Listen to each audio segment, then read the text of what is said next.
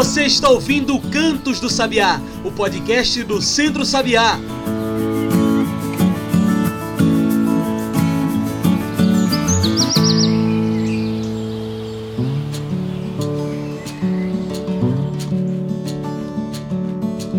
Olá a todos e todas que nos ouvem agora pelo Spotify e demais plataformas. Eu sou João Lucas e está começando agora o Cantos do Sabiá, nosso podcast semanal sobre o campo, a cidade e o mundo. Cantos do Sabiá é o podcast do Centro Sabiá, então já segue aí esse programa para toda semana receber um episódio novo. Você também pode passar pelo nosso site e encontrar tudo que a gente produz. Anota aí, w w w ponto centro sabiá ponto org ponto b r, tudo junto e sem acento. Ou, se preferir, também tem as nossas redes sociais. No Twitter, Facebook e Instagram, procure por Centro Sabiá. Hoje falamos sobre o dia dezoito de maio, dia de combate ao abuso e exploração sexual contra crianças e adolescentes. dezoito de maio, também conhecido como Dia Nacional de Combate ao Abuso e Exploração Sexual contra Crianças e Adolescentes, é uma data muito importante, uma referência nas ações de apoio e mobilização social sobre o tema. Diariamente, crianças e adolescentes são expostos a várias formas de violência, e isso em todos os ambientes de convívio, seja na rua, com amigos e também dentro da sua própria casa. É por isso que todos e todas devemos participar dessa discussão e estar próximos de filhos e filhas. O combate à violência sexual contra crianças e adolescentes é dever de todos, de todas. E é para falar desse tema tão importante que hoje convidamos para a nossa mesa virtual Jacinta Gomes. Jacinta é coordenadora pedagógica da ADESU Baixa Verde. Jacinta, muito obrigado por aceitar nosso convite. Você pode se apresentar melhor para quem está nos ouvindo? Falar um pouco melhor sobre você? Olá, eu sou Jacinta Gomes, coordenadora pedagógica do projeto ADESU em Cena, enfrentando o abuso sexual e a negligência contra crianças e adolescentes. Esse projeto é desenvolvido pela ADESU Baixa Verde, nos municípios de Triunfo e Santa Cruz da Baixa Verde. E para a gente cair de cabeça em nossa discussão, qual a importância de uma data de referência como essa? O dia dezoito de maio, também o mês laranja, né? O mês de combate à exploração sexual de crianças e adolescentes. Bom, o maio laranja, ele simboliza o mês de enfrentamento e combate ao abuso sexual infantil. É um mês de alerta a toda a sociedade sobre o combate ao abuso e à exploração sexual de crianças e adolescentes, onde uma série de mobilizações e reflexões acerca de um tema são realizadas. A ADESU, por exemplo, realiza nesse mês a campanha Veja, Escute, Fale, Denuncie, que é uma campanha pela não violência sexual de crianças e adolescentes e tem como objetivo prevenir e defender as crianças e adolescentes dessa violação de direitos que gera consequências para a vida toda. Uma das principais ações previstas no Maio Laranja é o ato do dia dezoito de maio, que é o Dia Nacional de Combate ao Abuso e Exploração Sexual de Crianças e Adolescentes. Essa data foi determinada oficialmente pela Lei número nove mil novecentos e setenta, do ano de dois mil, em memória à menina Araceli Crespo, de oito anos de idade, que foi sequestrada, drogada, violentada e morta em dezoito de maio de mil novecentos e setenta e três. Os suspeitos de envolvimento no assassinato pertenciam a famílias importantes do estado do Espírito Santo e eram conhecidas pelas festas que organizavam, onde drogas e violência sexual de menores eram as principais atrações. Os assassinos jamais pagaram por seu crime brutal. Diariamente, crianças e adolescentes são expostas a diversas formas de violência nos diversos ambientes por eles frequentados. Desta forma, a família, a sociedade e o poder público devem ser envolvidos na discussão e nas atividades propostas em relação à prevenção ao abuso e à exploração sexual, alertando principalmente que as vítimas, em sua grande maioria, não têm a percepção do que é o abuso sexual. Essa exploração sexual é mais comum do que nós achamos, não é verdade? Onde que isso acontece e como podemos perceber isso dentro dos nossos próprios convívios, Jacinta? A exploração sexual ela é caracterizada por qualquer relação sexual de uma criança ou adolescente com adultos, mediada pelo pagamento em dinheiro ou qualquer outro benefício, como favores ou presentes. Nesse contexto, crianças e adolescentes são tratados como objetos sexuais ou mercadorias. É importante ressaltar que a responsabilidade pela exploração sexual é sempre do adulto, nunca da criança e do adolescente, mesmo que eles afirmem estar nessa condição porque querem. A exploração sexual contra crianças e adolescentes acontece de diversos contextos. Pode ser através da pornografia, de atividade sexual autônoma, atividade sexual agenciada, trocas sexuais, turismo com motivação sexual ou um tráfico para fins de exploração sexual, por exemplo. Ela pode se caracterizar de diversas formas. Existe uma diferença entre o abuso sexual e a exploração sexual, ações combatidas nesse dia dezoito, não é verdade? Qual é a diferença entre estas formas de violação, a, o abuso e a exploração sexual? E como podemos denunciar? Sim, existe sim uma diferença. Vamos lá. O abuso sexual, em geral, é cometido por pessoas muito próximas à criança. Pode ser avós, tios, irmãos, padrastos, o pai, em alguns casos até a mãe e amigos da família. Ao contrário do que a maioria das pessoas acredita, não é uma questão típica dos países subdesenvolvidos e também não escolhe classe social. O alvo preferencial do abusador são as garotas, numa extensa faixa que vai de zero a quatorze anos, mas isso não quer dizer que os meninos também fiquem de fora. Não é preciso haver contato físico para se caracterizar o abuso sexual. Já a exploração sexual, ela é caracterizada pela relação sexual de uma criança ou adolescente com adultos, mediada pelo pagamento em dinheiro ou qualquer outro benefício. Como é que a gente pode denunciar um caso como esse, né? Nós temos o Disque cem e o cento e oitenta, que são serviços gratuitos para denúncia de violação de direitos humanos, né? Qualquer pessoa pode fazer uma denúncia pelos serviços, que funcionam vinte e quatro horas por dia, incluindo sábados, domingos e feriados.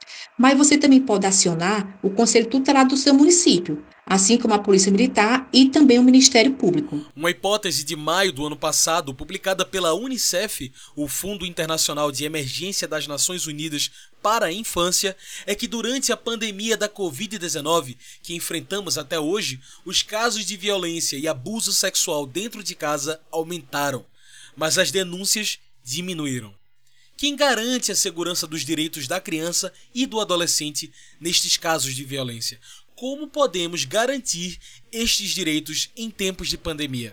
Então, a decretação de isolamento social como medida necessária para reduzir a contaminação pela covid dezenove trouxe reflexos indesejados, né, e preocupações extras, como a maior exposição de crianças e adolescentes ao risco de sofrerem com o abuso e a exploração sexual. Como reflexo disso, a tendência é que as, é que as denúncias sofram uma redução, pelo fato de que as vítimas, as vítimas não terem um canal de fuga, como as escolas, por exemplo, os professores e outras pessoas de confiança fora da família. Esse cenário amplia a importância do papel de vizinhos e outras pessoas que possam observar indícios de agressões e violações, cumprindo o papel de protetores e avisar as autoridades sobre essas situações, principalmente pelo fato de a vítima estar muitas vezes sob o mesmo teto de seus agressores. O ECA diz, em seu artigo quarto, que é dever da família, da comunidade, da sociedade em geral e do poder público assegurar com absoluta prioridade a efetivação dos direitos referentes à vida, à saúde, à alimentação, à educação, ao esporte, ao lazer, à profissionalização, à cultura, à dignidade, ao respeito, à liberdade e à convivência familiar e comunitária. Ou seja, é dever de toda a sociedade velar pela dignidade da criança e do adolescente, pondo-os a salvo de qualquer tratamento desumano, violento, aterrorizante, vexatório ou constrangedor. Em tempo de pandemia, os, os direitos devem ser ainda mais respeitados. Parte do combate à exploração sexual de crianças e adolescentes passa pelo diálogo, não é verdade? Qual a importância de se discutir sobre isso dentro de casa? O diálogo familiar pode ajudar a quebrar as barreiras do medo e auxiliar no combate aos casos de abuso de menores. Converse com as crianças que você conhece sobre o que é abuso sexual. Nunca é cedo demais. Não precisa ser uma conversa assustadora. Você pode criar uma história, uma fábula, uma canção, algo com a linguagem adequada para cada idade. O objetivo é sugerir o debate e a reflexão acerca do abuso sexual na infância e adolescência, e com isso tentar evitar experiências terríveis e traumáticas. Essas instruções não impedirão absolutamente o abuso sexual, mas as crianças correm um risco muito maior sem elas. O conhecimento é uma força poderosa para o abuso sexual na infância, especialmente com crianças pequenas, que são alvo mais fácil devido à sua inocência e ignorância nessa área. Tem essas conversas frequentemente, uma vez não é suficiente. Este é um tópico que deve ser sempre conversado. A maioria dos abusadores é parente ou amigo da família, que usa da confiança para praticar esse crime. É preciso que a criança saiba que está segura, seja de quem for. Muito bom. Bem, Agora a gente vai precisar fazer uma pequena pausa. Fica aí que a gente continua num instante essa conversa com Jacinta Gomes. Hoje falamos sobre o combate à exploração sexual de crianças e adolescentes. A gente ouve agora o intervalo da Rádio Universitária Paulo Freire, A M oitocentos e vinte quilohertz. Fica aí que a gente volta já já.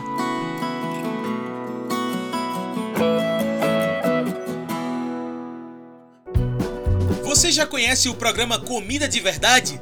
Comida de Verdade é o programa do Centro Sabiá para falar sobre políticas públicas, saúde e nutrição, valorizando a cultura local e a autonomia dos povos sobre a sua alimentação. O programa Comida de Verdade vai ao ar toda terça-feira, ao meio-dia, na Rádio Universitária Paulo Freire, A M oitocentos e vinte quilohertz. E dá para escutar pela internet também. Acesse bit.ly barra escute R P F. A Rádio Paulo Freire é a rádio que fazemos juntos. Toda terça-feira, meio-dia, vem com a gente, vem com o Comida de Verdade.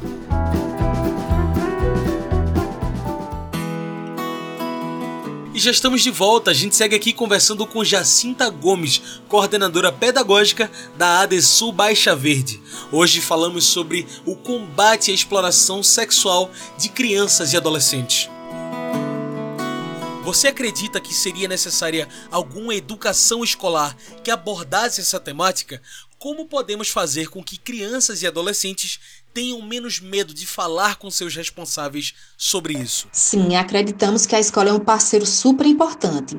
Muitas vezes é dentro dos espaços pedagógicos que a criança dá os primeiros sinais de que é vítima de trabalho infantil, de abuso sexual e outras violações de direito. A escola é o primeiro lugar onde a criança começa a estabelecer relações fora do âmbito familiar, sentindo-se de fato um sujeito social. É nesse espaço onde também consegue expressar e vocalizar transtornos e incômodos gerados por alguma situação que possa estar vivendo. Quando a escola reconhece seu papel social, ela se torna protagonista na vida do cidadão e seu entorno. E para incentivar as crianças e adolescentes a falar sobre o assunto sem medo, é necessário que se dê atenção e que os deixe falar sem interrupções, sem julgamentos e com todo o tempo que eles merecem. Muito bem. Como nossa conversa está chegando ao fim, eu trago o nosso quadro especial do podcast, o Mete o Bico. Mete o Bico é o nosso quadro do podcast, onde o convidado traz seus pontos finais para a nossa discussão. Bora lá? Jacinta, o que devemos fazer para frear a exploração sexual contra crianças e adolescentes no Brasil, sobretudo em tempos como estes, de pandemia da covid dezenove, o coronavírus? Mete o Bico. Precisamos estar de olho no que se passa ao nosso redor. Os tempos são difíceis para todos com o isolamento social. Por isso, paciência, respeito e justiça nunca foram necessidades tão em evidência. É preciso cuidar do outro, sobretudo dos mais frágeis, como as crianças e adolescentes. Evitar qualquer gesto de violência em sua própria casa e estar atento ao que se passa na sua rua, no seu bairro, denunciando abusos e cobrando providência das autoridades. São algumas das atitudes possíveis no combate à violência.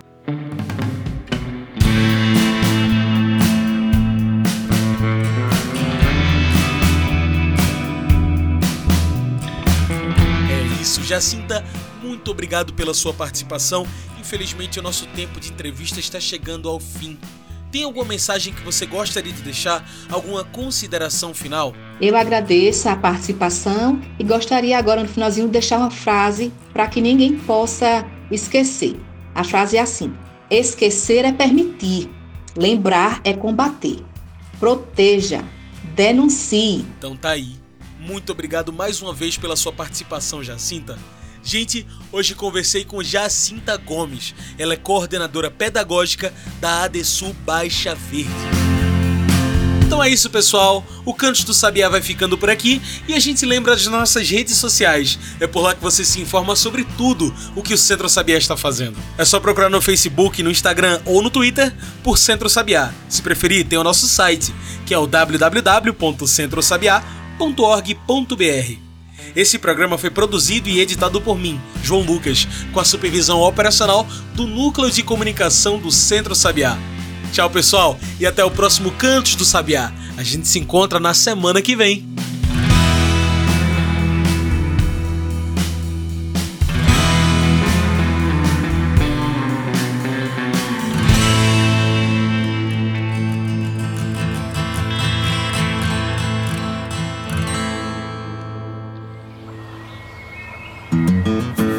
Você ouviu Cantos do Sabiá, o podcast do Centro Sabiá.